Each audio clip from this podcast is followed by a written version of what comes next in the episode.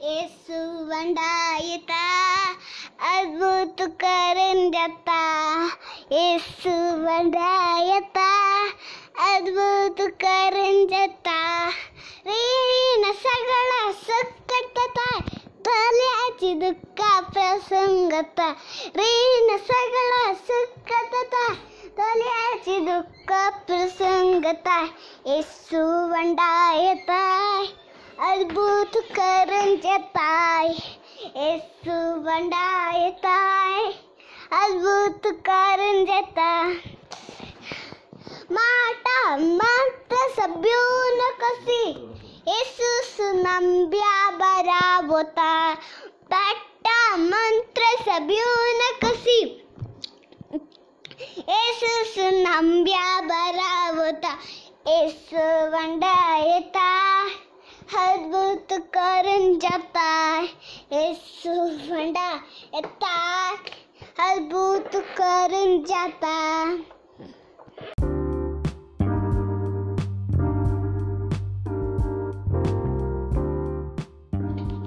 Hello, ಕರ್ತನಲ್ಲಿ ಪ್ರೀತಿಯ ಸಹೋದರ ಸಹೋದರಿ ಯೇಸು ಕ್ರಿಸ್ತನ ನಾಮದಲ್ಲಿ ನಿಮ್ಮೆಲ್ಲರಿಗೂ ನನ್ನ ಪ್ರೀತಿಯ ವಂದನೆಗಳು. ಸತ್ಯವೇದದ ಕುರಿತಾಗಿ ನಾವು ತಿಳಿದುಕೊಂಡಿರುವಂತಹ ವಿಚಾರಗಳು ಏನು? ಅಥವಾ ಸತ್ಯವೇದದ ಕುರಿತಾಗಿ ನಮಗೆ ಎಷ್ಟು ಜ್ಞಾನವಿದೆ? ಈ ಒಂದು ಕಾರ್ಯಕ್ರಮದಲ್ಲಿ ಸತ್ಯವೇದದ ಕುರಿತಾಗಿ ಒಂದು ಕಿರು ಪರಿಚಯವನ್ನು ನಿಮ್ಮ ಮಧ್ಯದಲ್ಲಿ ಇಡುವುದಕ್ಕೆ ನಾನು ಬಯಸ್ತಾ ಇದ್ದೇನೆ. ಅದಕ್ಕೆ ಸತ್ಯವೇದದಲ್ಲಿ ಹಳೆ ಒಡಂಬಡಿಕೆಯ ಭಾಗಗಳನ್ನು ಪ್ರಾರಂಭದಲ್ಲಿ ನಾವು ನೋಡುವ ನಂತರವಾಗಿ ಹೊಸ ಒಡಂಬಟಿಕೆಯ ಭಾಗಗಳನ್ನು ಹಂತ ಹಂತವಾಗಿ ನಾವು ಕಲಿಯುವುದಕ್ಕೆ ಪ್ರಯತ್ನಿಸೋಣ. ಈ ಒಂದು ಕಾರ್ಯಕ್ರಮಕ್ಕೆ ನಿಮ್ಮೆಲ್ಲರನ್ನ ಪ್ರೀತಿಯಿಂದ ಆಮಂತ್ರಿಸುತ್ತೇನೆ. ಸತ್ಯವೇದದ ಪ್ರಾರಂಭದ ಐದು ಪುಸ್ತಕಗಳನ್ನು ಪೆಂಟಟುಕ್ ಎಂದು ಕರೆಯುತ್ತಾರೆ. ಪೆಂಟಟುಕ್ ಅಂದರೆ ಐದು ಪುಸ್ತಕ ಅಥವಾ ಐದು ಸುರುಳಿ.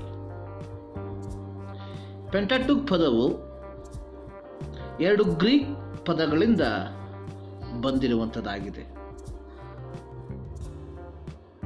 ಯಹೂದ್ಯರು ಈ ಪುಸ್ತಕವನ್ನು ಟೋರಾ ಎಂದು ಕರೆಯುತ್ತಾರೆ. ಟೋರಾ ಇದು ಒಂದು ಇಪ್ರಿಯ ಪದವಾಗಿದೆ. ಇದರ ಅರ್ಥ ಬೋಧನೆ, ಶಿಕ್ಷಣ, ಆದೇಶ, ಸೂಚನೆ ಇತ್ಯಾದಿ ಅರ್ಥಗಳು ತೋರಾದಲ್ಲಿ ನಾವು ಕಾಣ್ತೇವೆ ಸತ್ಯವೇದದ ಪ್ರಾರಂಭದ ಐದು ಪುಸ್ತಕಗಳು ಆದಿಕಾಂಡ, ವಿಮೋಚನಕಾಂಡ ಯಾಜಕ ಕಾಂಡ ಅರಣ್ಯಕಾಂಡ ಮತ್ತು ಧರ್ಮೋಪದೇಶ ಕಾಂಡ ಈ ಐದು ಪುಸ್ತಕಗಳನ್ನು ಪೆಂಟಾಟು ಅಥವಾ ತೋರ ಎಂಬುದಾಗಿ ನಾವು ನೋಡುತ್ತೇವೆ ತೋರಾದ ಪ್ರತಿಯೊಂದು ಪುಸ್ತಕವನ್ನು ಪಾರ್ಶಿಯೋಟ್ ಅಥವಾ ಪಾರ್ಶ್ಗಳಾಗಿ ವಿಂಗಡಿಸಲಾಗಿದೆ. ಪಾರ್ಶಿಯೋಟ್ ಅಥವಾ ಪಾರ್ಶ್, ಇದು ಸಹ ಇಬ್ರಿಯದ ಒಂದು ಪದವಾಗಿದ್ದು, ಇದು ಭಾಗಗಳು ಎಂಬ ಅರ್ಥವನ್ನು ನೀಡುವಂಥದ್ದಾಗಿದೆ ಪ್ರತಿ ಸಬ್ಬತ್ ದಿನಗಳಲ್ಲಿ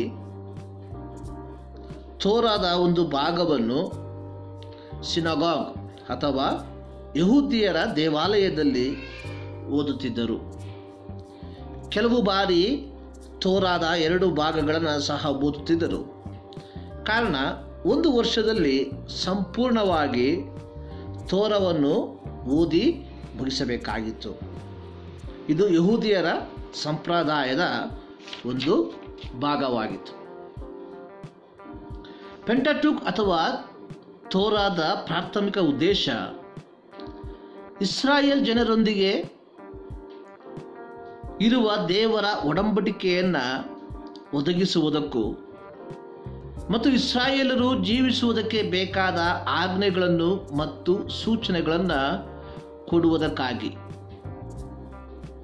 ಪೆಂಟಟುಕನ್ನು ಕಲಿಯುವುದರಿಂದ ಇಸ್ರಾಯೇಲ್ ಜನರೊಂದಿಗೆ ಯಹೋವ ದೇವರಿಗೆ ಇರುವ ಸಂಬಂಧವನ್ನು ಸ್ಪಷ್ಟವಾಗಿ ಅರ್ಥ ಮಾಡಿಕೊಳ್ಳಲು ಸಾಧ್ಯವಾಗ್ತದೆ. ಸತ್ಯವೇದದ ಪ್ರಾರಂಭದ ಐದು ಪುಸ್ತಕಗಳನ್ನು ಮೋಶೆ ಬರೆದಿದ್ದಾನೆ.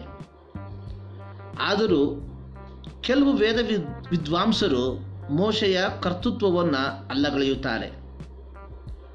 ಆದರೆ ಸತ್ಯವೇದವನ್ನು ಪರಿಪೂರ್ಣವಾಗಿ ನಂಬುವವರು ಮೋಶೆಯೇ ಇವುಗಳನ್ನು ಬರೆದಿದ್ದಾನೆ ಎಂದು ಪೂರ್ಣವಾಗಿ ನಂಬುವವರಾಗಿದ್ದಾರೆ. ಧರ್ಮೋಪದೇಶ ಕಾಂಡ ಮೂವತ್ತೊಂದನೇ ಅಧ್ಯಾಯ. ಅದರ ಒಂಬತ್ತರಿಂದ ಹದಿಮೂರು ವಾಕ್ಯಗಳನ್ನು ಓದುವಾಗ ಅದನ್ನು ನಾವು ಕಾಣುವವರಾಗಿದ್ದೇವೆ. ಧರ್ಮೋಪದೇಶ ಕಾಂಡ ಮೂವತ್ತೊಂದನೇ ಅಧ್ಯಾಯ ಒಂಬತ್ತರಿಂದ ಹದಿಮೂರು ವಾಕ್ಯಗಳು.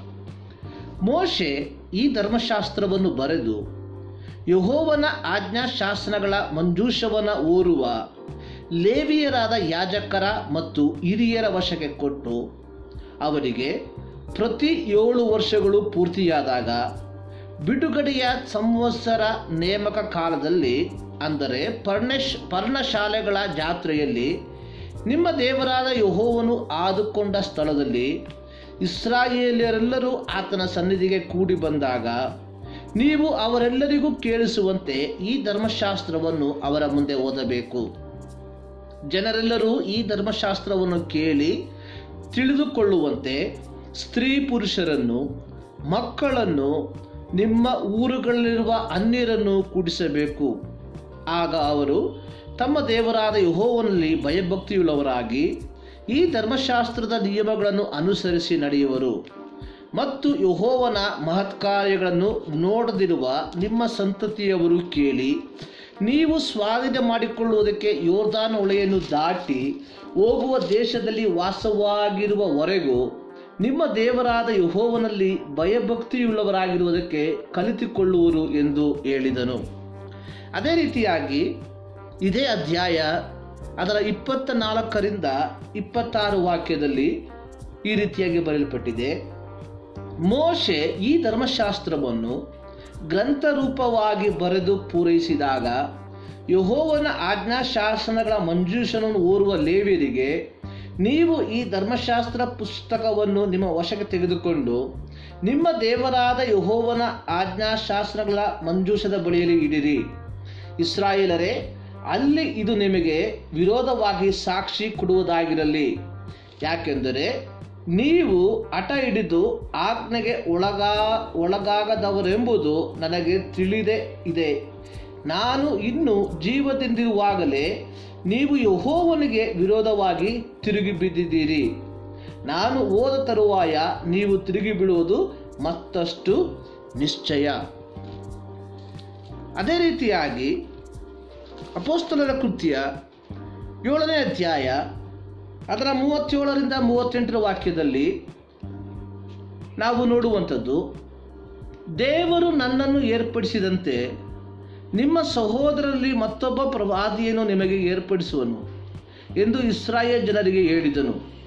ಆದರೆ ಅವನೇ ಸೀನಾಯಿ ಬೆಟ್ಟದಲ್ಲಿ ತನ್ನೊಡನೆ ಮಾತಾಡಿದ ದೂತನಿಗೂ, ನಮ್ಮ ಪಿತೃಗಳಿಗೂ ಅಡವಿಯಲ್ಲಿದ್ದ ಸಭೆಯೊಳಗೆ ಮಧ್ಯಸ್ಥನಾಗಿದ್ದು, ಜೀವಕರವಾದ ದೈವೋಕ್ತಿಯನ್ನು ಹೊಂದಿ ನಮಗೆ ಕೊಟ್ಟನು.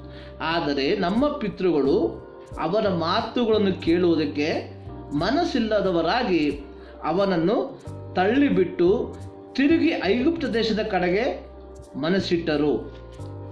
ನಮ್ಮ ಕರ್ತನಾದ ಯೇಸುಸ್ವಾಮಿ ತಾನೇ ಹೇಳಿರುವಂಥ ಒಂದು ಮಾತು ಯೋಹಾನ್ ಸುವಾರ್ತೆ ಐದನೇ ಅಧ್ಯಾಯ, ಅದರ ನಲವತ್ತೈದರಿಂದ ನಲವತ್ತೇಳು ವಾಕ್ಯಗಳು ನಾನು ತಂದೆಯ ಮುಂದೆ ನಿಮ್ಮ ಮೇಲೆ ತಪ್ಪಿ ಓರಿಸುವೆನೆಂದು ನೆನೆಸಬೇಡಿರಿ.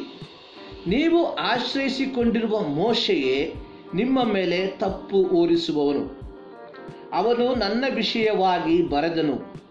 ಆದುದರಿಂದ ನೀವು ಮೋಶೆಯ ಮಾತನ್ನು ನಂಬುವವರಾಗಿದ್ದರೆ ನನ್ನ ಮಾತನ್ನು ನಂಬುತ್ತಿದ್ದೀರಿ.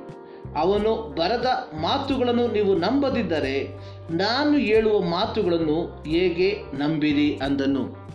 ಅಂದರೆ ಈ ಎಲ್ಲ ವಿಚಾರಗಳನ್ನು ನಾವು ಕಲಿಯುವಾಗ ಸ್ಪಷ್ಟವಾಗಿ ನಮಗೆ ಅರ್ಥವಾಗುವಂತಹ ಒಂದು ವಿಚಾರ. ಸತ್ಯವೇದದಲ್ಲಿರುವಂತಹ ಪ್ರಾರಂಭದ ಐದು ಪುಸ್ತಕಗಳನ್ನು ಮೋಶೆ ತಾನೇ ಬರೆದಿರುವುದಾಗಿ ನಾವು ಇದರ ಮೂಲಕವಾಗಿ ಅರ್ಥ ಮಾಡಿಕೊಳ್ಳುತ್ತೇವೆ.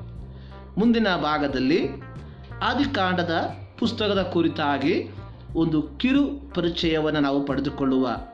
ಅಲ್ಲಿಯ ತನಕ ದೇವರು ನಿಮ್ಮನ್ನು ಧಾರಾಳವಾಗಿ ಆಶೀರ್ವದಿಸಲಿ.